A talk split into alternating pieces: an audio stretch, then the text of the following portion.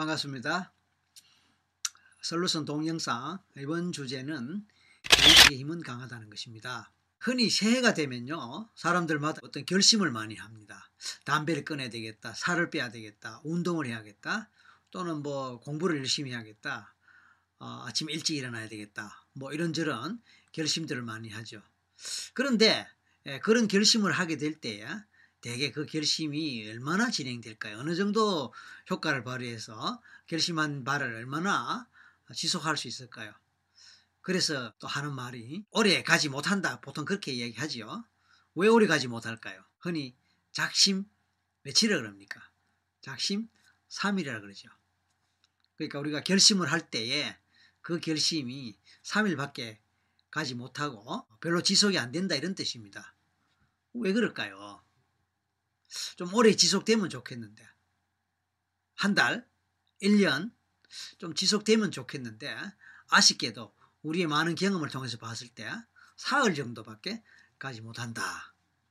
반면에 3살 버릇은 8까지 간다는 말이 있습니다. 3살 버릇 8까지 간다. 3살 버릇이 80살까지 간다. 평생을 간다 이런 뜻입니다. 그것은 무슨 뜻일까요? 자 여기서 작심 3일 3살 버릇 80살까지 간다. 여기서 우리는 이제 의식과 무의식의 차이를 볼 수 있습니다. 작심, 담배를 끊어야겠다, 운동을 열심히 해야 되겠다, 라는 결심 내지 작심은 되게 의식적인 것입니다. 의식적인 것. 의식적으로 생각하고 결심하는 것. 그게 흔히 작심이에요. 오래 못 간다는 뜻입니다. 의식적으로 이루어지는 결심은 오래, 오래 가지 못한다. 그런데 세 살 버릇은 뭡니까? 세 살 버릇은 우리의 성격, 우리의 습관을 말합니다. 그것은 평생 간다는 것이죠. 그럼 우리의 습관, 버릇은 뭡니까? 바로 무의식적인 것입니다. 결론적으로 의식은 3일밖에 못 가고 무의식은 근 80년 또는 평생을 간다. 이런 뜻이 되겠죠. 또 얻을 수 있는 결론은 의식보다는 무의식의 힘이 엄청나게 크다. 무의식의 힘이 강하다는 것입니다.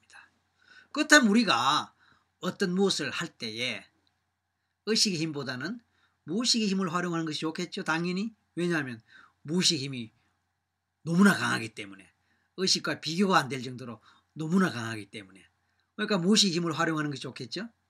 그래요. 그렇습니다. 우리 무의식 속에는요. 엄청난 흔히 말하는 잠재력이 숨어 있습니다. 잠재력은 뭡니까? 드러나지 않고 표현되지 않고 숨겨져 있는 능력을 말합니다.